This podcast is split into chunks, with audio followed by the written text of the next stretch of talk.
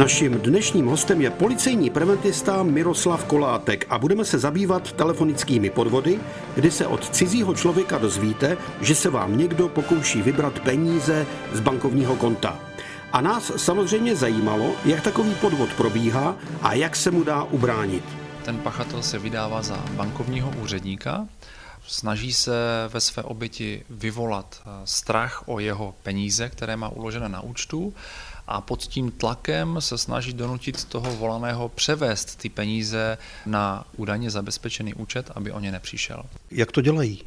V podstatě ten pachatel eh, zatelefonuje, používá k tomu takzvaného spoofingu, kdy se snaží nebo respektive se jim daří napodobit čísla buď eh, banky anebo policie.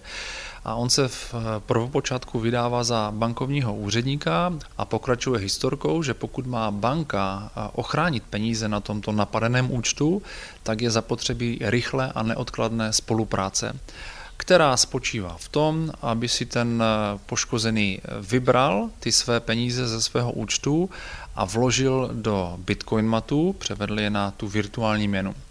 Tomu poškozenému pošle QR kód, na základě toho QR kódu má ten poškozený ty vybrané peníze vložit do toho Bitcoin matu s tím, že ten QR kód je vlastně identifikátor k tomu zabezpečenému účtu. Nicméně Není to tak. Ten QR kód e, zabezpečí akorát to, že ty peníze jdou na účet toho pachatele, e, tím pádem ten poškozený přichází o ty své peníze. Proč lidé uvěří takové pohádce a takovému podvodníkovi.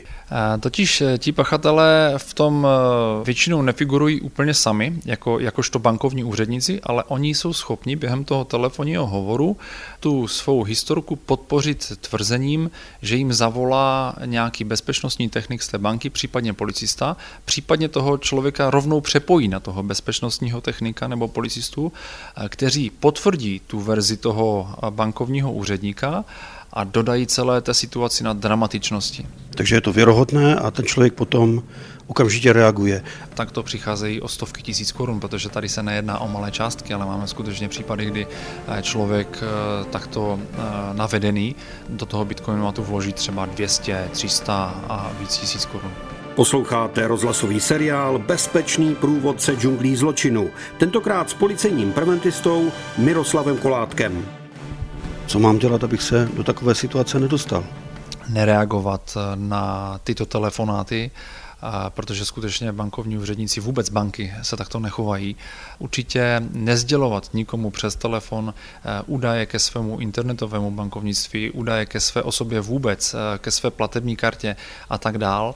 Uvědomit si, že pachatelé nejsou schopni napodobit pouze telefonní číslo, ale rovněž e-mailovou adresu, takže nereagovat na žádné výzvy eh, typu vyberte si peníze nebo přepošlete peníze na zabezpečený účet nebo vyberte si je a dejte si je do Bitcoin matu, který vám zaručí, že ty peníze budou chráněné na nějakém zabezpečeném účtu. Prostě nereagovat na žádné takové výzvy. Ono to je velice složité.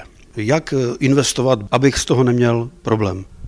Určitě doporučuji, pokud chce člověk eh, investovat, tak si zajít do nějakého bankovního ústavu. Eh, dneska ty banky se zabývají investicemi úplně běžně.